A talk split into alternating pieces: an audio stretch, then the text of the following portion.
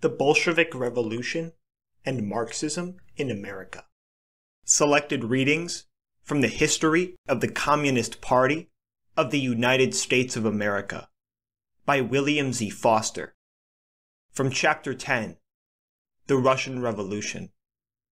Section title Impact of the Revolution upon the American Labor Movement. In the United States, as in other countries, a wave of fighting spirit was generated among the masses by the advent of the Great Russian Revolution. But, unlike Eastern Europe, it did not reach the intensity of a tornado. At last, the workers had succeeded in smashing their way through the fortifications of the hated capitalist system and had opened up the way to socialism. Even the more conservative categories of workers realized that a great blow had been struck for freedom crowded meetings of workers in American cities, hungry for every scrap of information about the first Workers' Republic, made the rafters ring with applause at every mention of the Bolsheviks.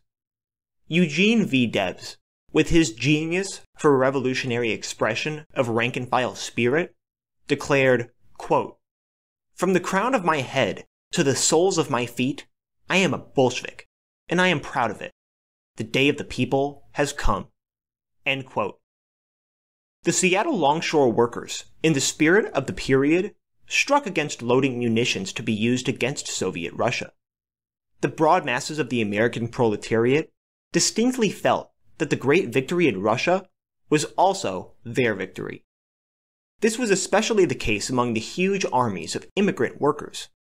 But the opportunist leaders of American social democracy, like their kind in Europe, took an altogether different attitude toward the Russian Revolution.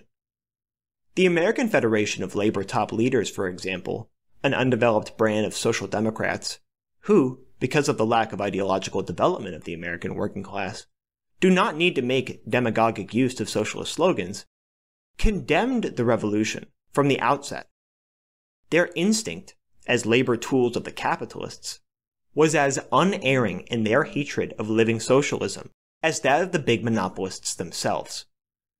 The 1919 convention of the AF of L refused its endorsement of the Soviet government of Russia, and subsequent conventions, becoming bolder in their reaction, attacked the Soviets with unlimited violence and slander.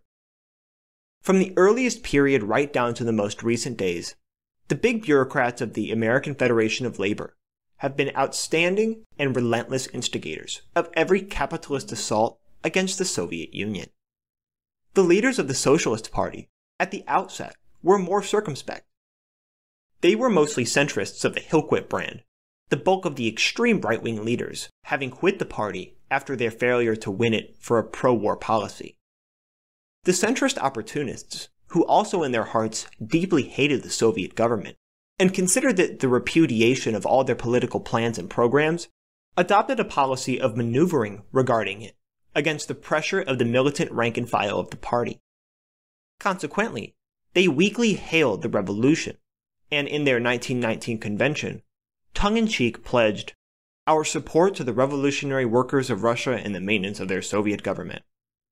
They also, pushed on by the rank and file, lodged a formal protest against the armed intervention of the United States and other capitalist powers in Soviet Russia. But when, as the sequel showed, the hypocrisy of these pretenses was unmasked. Morris Hillquit and his co-leaders became no less violent in their opposition to the Soviet Union than were their political kin, the reactionary leaders of the American Federation of Labor. Morris Hillquit later pronounced the Soviet government, quote, the greatest disaster and calamity that has ever occurred to the socialist movement, end quote. The left wing tirelessly challenged the treacherous attitude of the Hillquit leadership toward the Russian Revolution, bringing to the masses, as best it could, the lessons of this tremendous political forward leap of the world's working class. And the Communist Party, born from the left wing of the Socialist Party, throughout its 32 years of life, has never flagged in its efforts to have the masses of workers understand the constructive meaning of this gigantic political development. End section. Section title The Teachings of Marxism Leninism.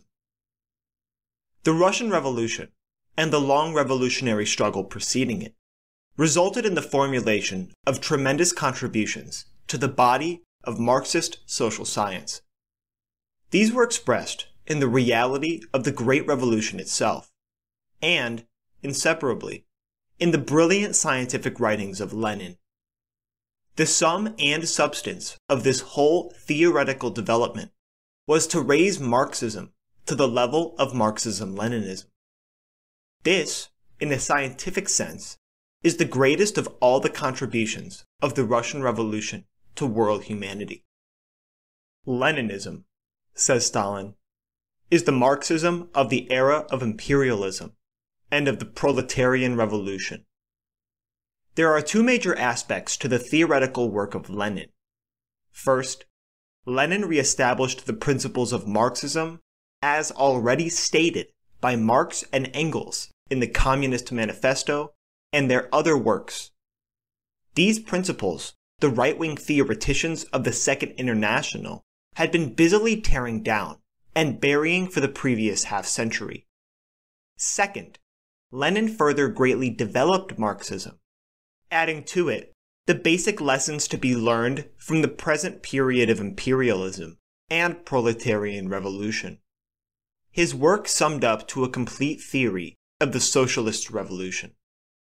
In the first aspect of Lenin's work, namely, the freeing of Marxism from opportunist revisionism, Lenin restated Marx's basic proposition that the present state is a repressive instrument of capitalism, the executive committee of the capitalist class, thereby theoretically destroying the current social democratic revisionist conception that the modern state under capitalism is a sort of people state without specific capitalist class domination.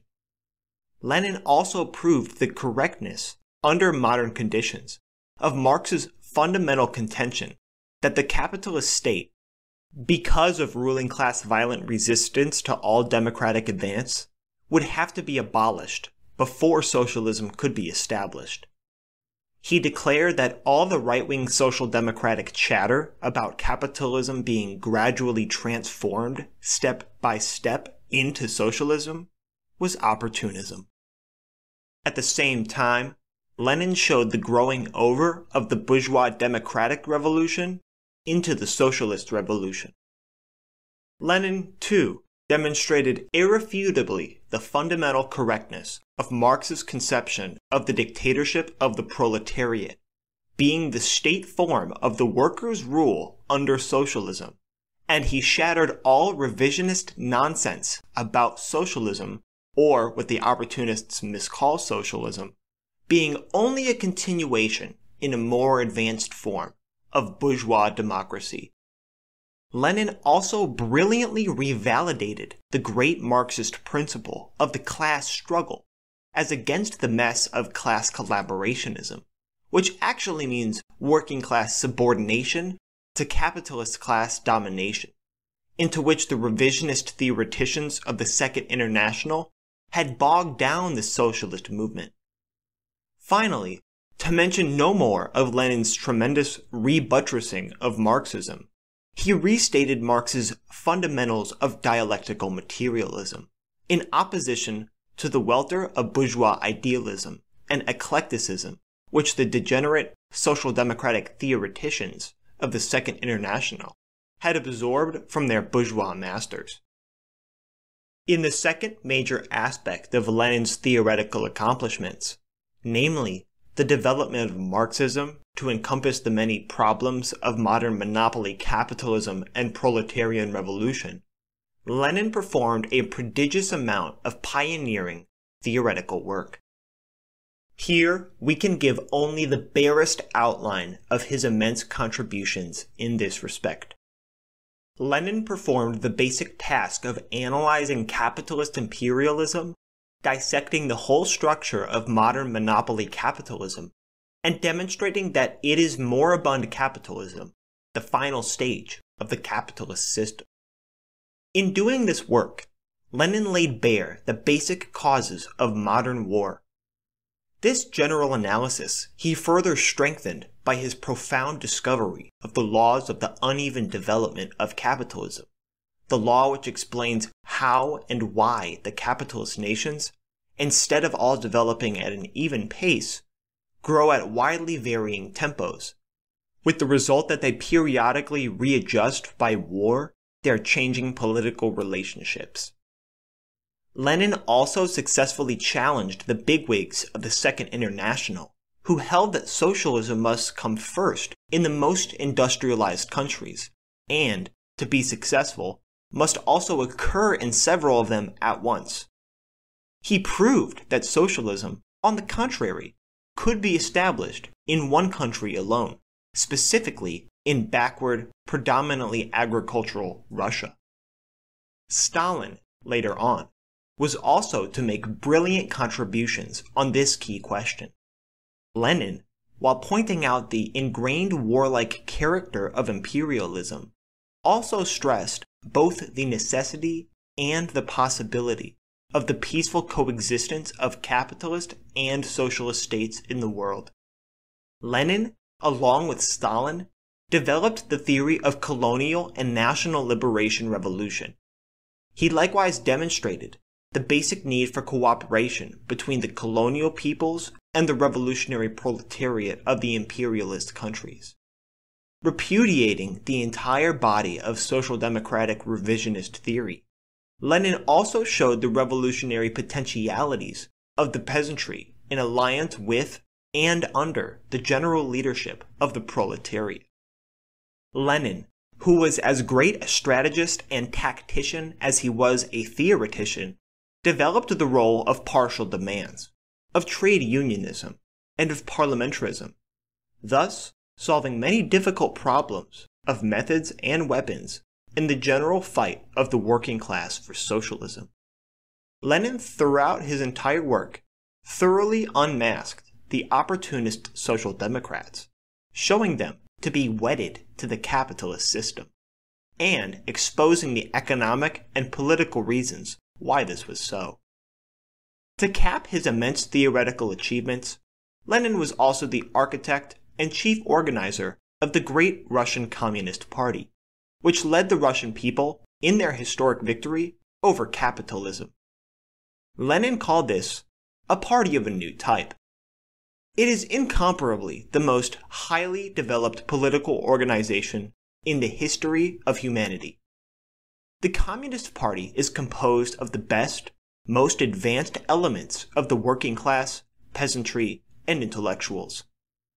It is highly disciplined, yet it practices a profound democracy. It employs a regenerating self-criticism, learning from its own mistakes, which invigorates it in every phase and stage of its work. Its membership is inspired by the highest qualities of courage, devotion to the Soviet people's interests, and loyalty to the great cause of socialism. This great party, the nightmare of capitalists and their social democratic mercenaries all over the world, is an imperishable monument to Lenin's theoretical skill and organizing ability, and also to the profound revolutionary spirit of the Soviet people. Lenin, like Marx, incorporated his theoretical work in many powerful books. And Lenin, like Marx, also found the greatest justification of their writings not only in their strong argumentation, but especially in the supreme test of experience in life itself. Lenin not only worked out the revolutionary theories, but he also stood at the head of the masses of the Russian people in carrying through in line with these theories, the greatest revolution in all of human history.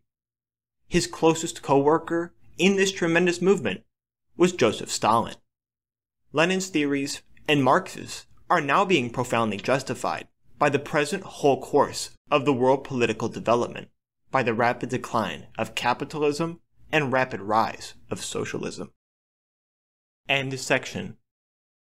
Section title Marxism Leninism, and the American Marxists.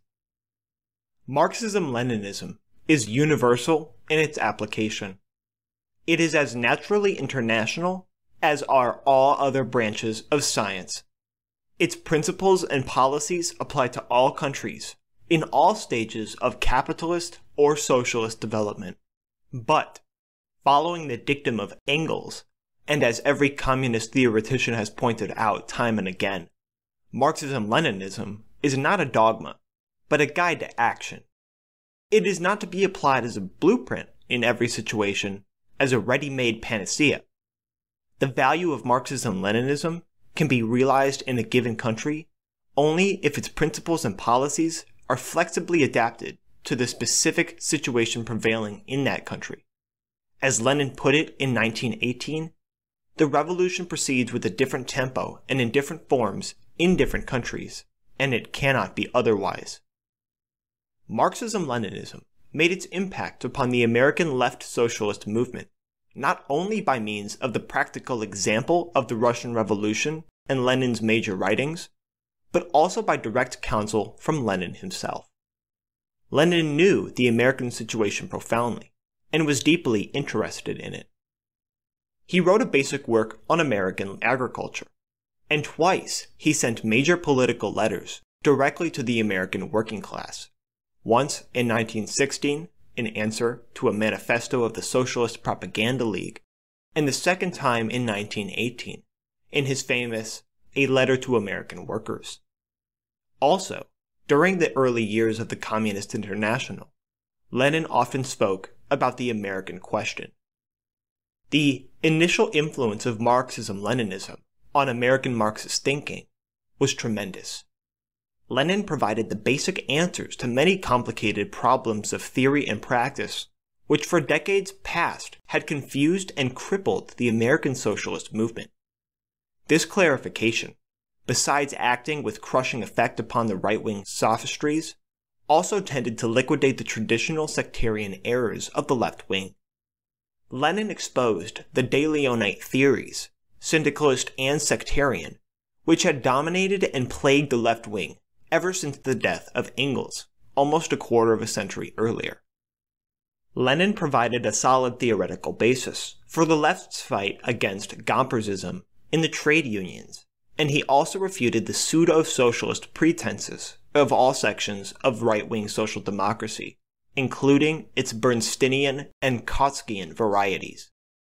This had a clarifying and strengthening effect upon the American Marxist movement. Highly important from the American standpoint was Lenin's scientific analysis of imperialism. With powerful emphasis, Lenin pointed out the qualitative differences that develop within the whole structure of capitalism with the growth of monopoly. Previously, without clearly differentiating itself from the right wing on this question, the left wing had tended to consider the growth of monopoly as merely a quantitative development of capitalism and its expansionism, imperialism, as simply a secondary policy manifestation, instead of a basic expression of monopoly capitalism. This error led to a profound underestimation of the aggressive character, reactionary aims, and war making potentialities of imperialism. Lenin cleared up all this confusion. Lenin also made clear the road of all out political mass struggle to socialism. In doing so, he annihilated for Americans the prevalent De Leonite syndicalist ideas that the workers would win their way to power by locking out the capitalists, or by means simply of a general strike, and other kindred illusions. He also smashed the syndicalist conception, previously held almost unanimously by all sections of the American left wing, to the effect that after the workers had secured political power, the party would dissolve itself and the unions would take over the management both of the industries and of society as a whole. Lenin, with the reality of the Russian Revolution to back up his words, clearly outlined the Soviet form of the dictatorship of the proletariat, pointed out that it is incomparably more democratic than the bourgeois dictatorship, and stressed the decisively leading role of the party in every stage of the struggle, both before and during the existence of socialism. Lenin also, in his masterly analysis of the national question, with the able cooperation of Stalin, laid the basis for a fundamental understanding of the black question in the United States, a problem that had baffled left wing thinkers up to that time. With his historic doctrine that without a revolutionary theory, there can be no revolutionary movement, Lenin struck hard, too, at the traditional American tendency to minimize theory. Among his many other contributions to the American revolutionary movement, Lenin clarified the question of the role of the farmers, which had always been a weak spot in the Socialist Labor Party and Socialist Party policy, especially after the advent of De Leon. Lenin stressed the vital necessity of labor cooperating with the oppressed and exploited strata of these toilers, and he indicated the basic conditions under which such cooperation with working class leadership should be carried out. Lenin also, with his strong anti sectarian position, and his supreme genius for mobilizing all the potential strength of the anti capitalist forces, laid the basis for a clarification of the question of the Labor Party.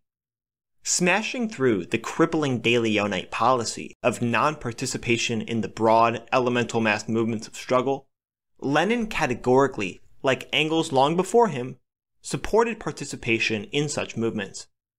Lenin likewise clarified the knotty question of partial political demands, which had also been a bone of contention in the left wing ranks for many years, especially under De Leon's intellectual tutelage.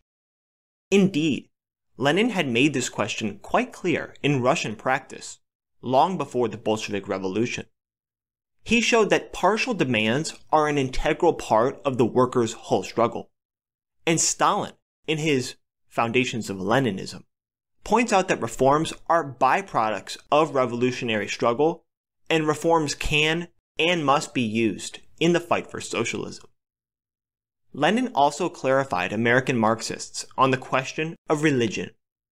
The Socialist Party, from its inception, had a confusion of policy on the matter, ranging from a cultivation of petty bourgeois Christian socialism to the placing of God killing as the main task of the party.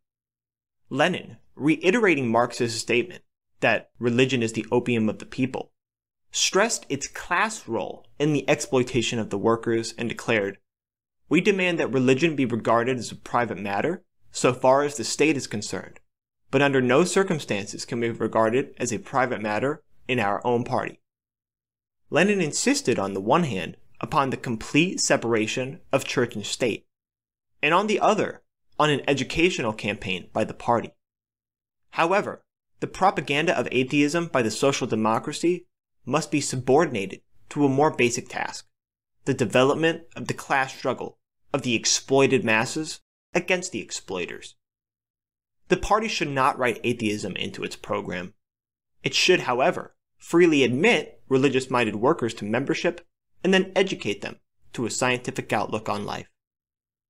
The writings of Lenin the Master Party builder, clarified the American left wing movement about the structure, practice, and role of the Communist Party. In this respect, he also made crystal clear many problems which had worried and handicapped the left for many years. Lenin's basic teachings on the party were especially needed in the United States because of the long prevalence of syndicalist and semi syndicalist ideas the heart of which was a belittlement of the party and an underestimation of political action. To all these great contributions of Lenin to the American movement must be added at least another.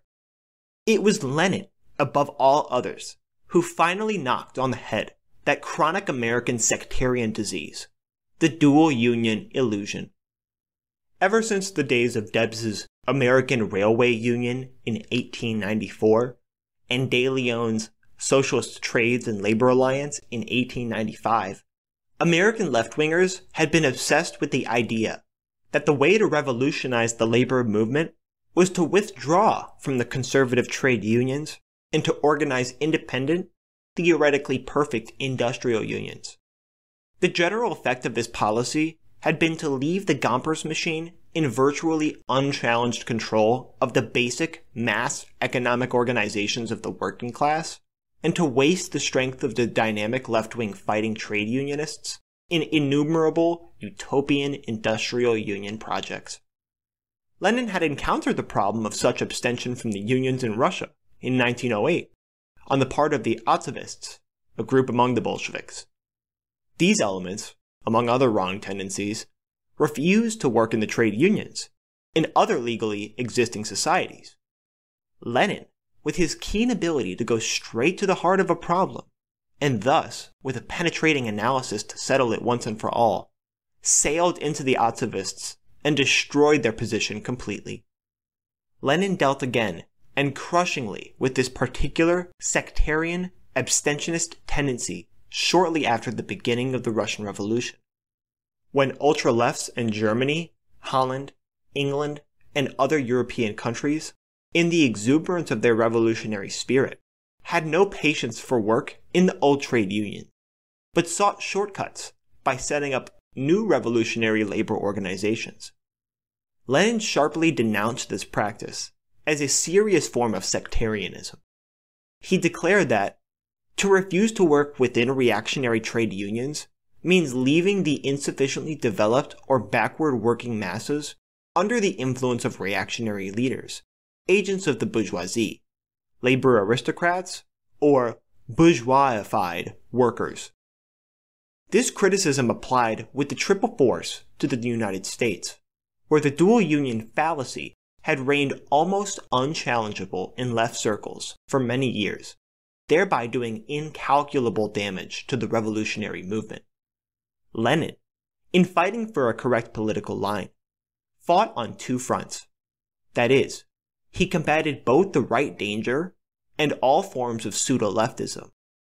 This two-front fight was particularly necessary in the United States, with its ingrained historical right weakness of American exceptionalism and its long affliction of quote-unquote left sectarianism. The long continued sectarianism of the left wing was basically an immature political reaction against the extreme opportunism of the Socialist Party and American Federation of Labor Leaders, which was bred on the especially corrupting influences of American political life. The left's dual unionism, anti-labor party, anti-farmer, anti-immediate demands, anti-parliamentary, and other ultra-revolutionary policies and attitudes were shortcut methods aimed to create powerful trade unions, a militant workers' party, and a mass socialist ideology. A historical influence, too, producing left sectarianism, was the pressure of the vast body of foreign-born workers who were as yet little integrated into American political, economic, and social life. Important also in this general respect was the fact that the American Marxist movement in the imperialist epoch had produced no outstanding Marxist theoretician capable of immediately and basically solving the many complex problems faced by the working class.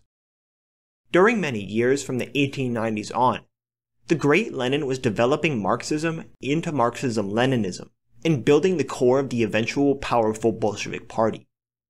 At this time, the American socialists, in an extremely difficult objective situation, were being gravely hindered in their development by the powerful but revisionist influence of the ultra-left sectarian and semi-syndicalist theoretician De Leon.